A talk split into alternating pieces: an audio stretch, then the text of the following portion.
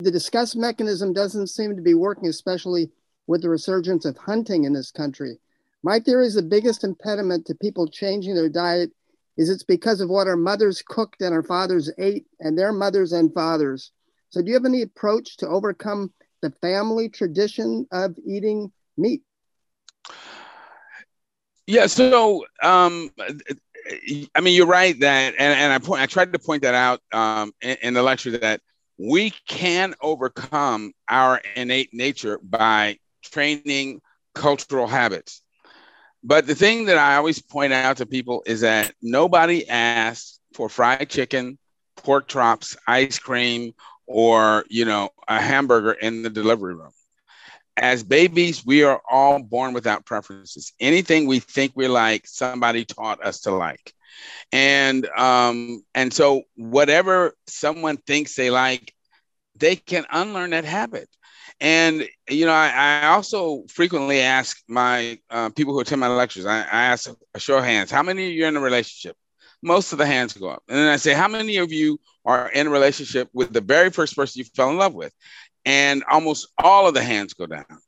And I said, I then asked them, think back to the very first person you fell in love with. There was a time you thought you couldn't live or breathe without being around that person.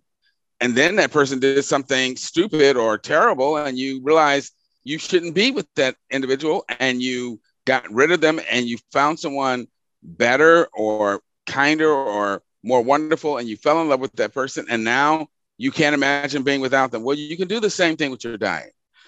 You can learn to live without this food that's killing you, that's destroying your health, that's destroying the planet, that is abusing other creatures. You don't have to stay um, wedded to an unhealthy diet. And so the bottom line is that the beautiful thing about human beings is that we are plastic creatures in the sense of we always have the potential for change. And no matter how you were raised, you can change and you can change for the better. And we must do that. You have any comment on the Inuits? Uh, what about them?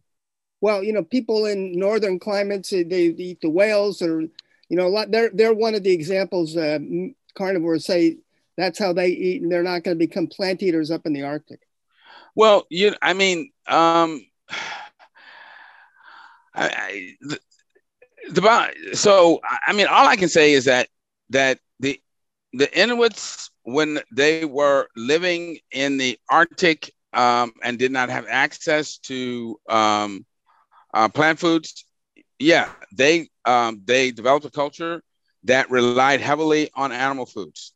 But um, Inuits living a traditional Inuit lifestyle had a lifespan of about 45 years before they died. Okay.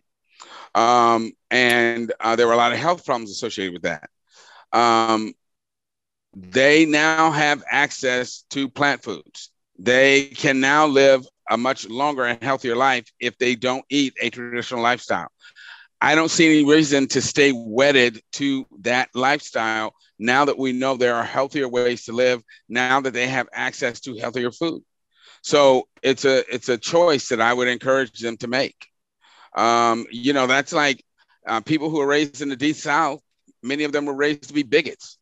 Should they hold on to that lifestyle because that's the way the grandparents were raised, or that's the culture they were brought up in? No, you know better, do better. Period. Thanks so much.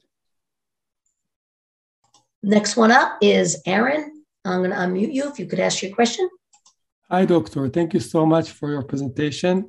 I would like to, to ask if you can elaborate a little bit what, what is your thought about additional uh, oils into the plant-based diet, such as olive oil and flaxseed oil, and particularly if uh, vegan have a serious deficiency in omega-3, how would you suggest to deal with it? Thank you. Sure.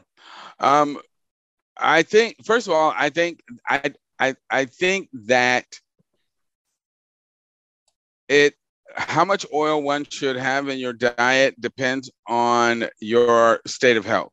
So for uh, someone say who is uh, fighting heart disease or cancer, if I were that person, or if that person were a patient of mine, I would want them to try and limit the amount of fat in their diet to 10% of, of calories or, or less.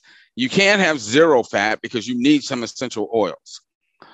Um, but if you are not currently dealing with cancer or heart disease, I think you can target the amount of fat in your diet to around uh, 15, uh, less than 20%. So, you know, 15 is about the sweet spot, I think. Um, and that means you can use a limited amount of uh, um, a monounsaturated fat like olive or walnut oil, but you really do want to limit the added oils because, again, they are refined, they are calorie dense. Um, um, but I think you can use a limited amount. It's it's best if you um, uh, try and use um, foods like nuts or um, um, uh, avocados where the oils haven't been separated. But if you use, you know, a small amount in cooking, um, um, um, you know, every now and then, I think that's okay. Um, but you, again, you want to be very judicious and limit the amount. We may be able to squeeze in one last question. One more, yeah, sure, sure. Let's go with uh, Alejandro. Alejandro, what is your question? Hi, Dr. Milton Mills. Thank you for being here. I uh, just want to share that uh, I've been uh, on a whole food vegan diet now for two and a half years, and uh, you were actually one of the first, very first people to inspire me. Um, I lost my grandmother to heart conditions at the Andrew, and so I decided to make the switch. And I just want to thank you and uh, for for your service to humanity. And um, also, my question to you would be what is your top two favorite uh, health documentaries? Oh, wow. Uh, my top two favorite, uh, oh gosh, you would put me on the spotlight, right? Um, I, you know what? I'm not going to say what the health because I'm in what health. So I'm going to say uh, uh, game changers um, and uh, it's a tie between uh, they're trying to kill us and forks over knives. Uh, they're trying to kill us is coming out, um, so look for it. All right, thank you. You're welcome.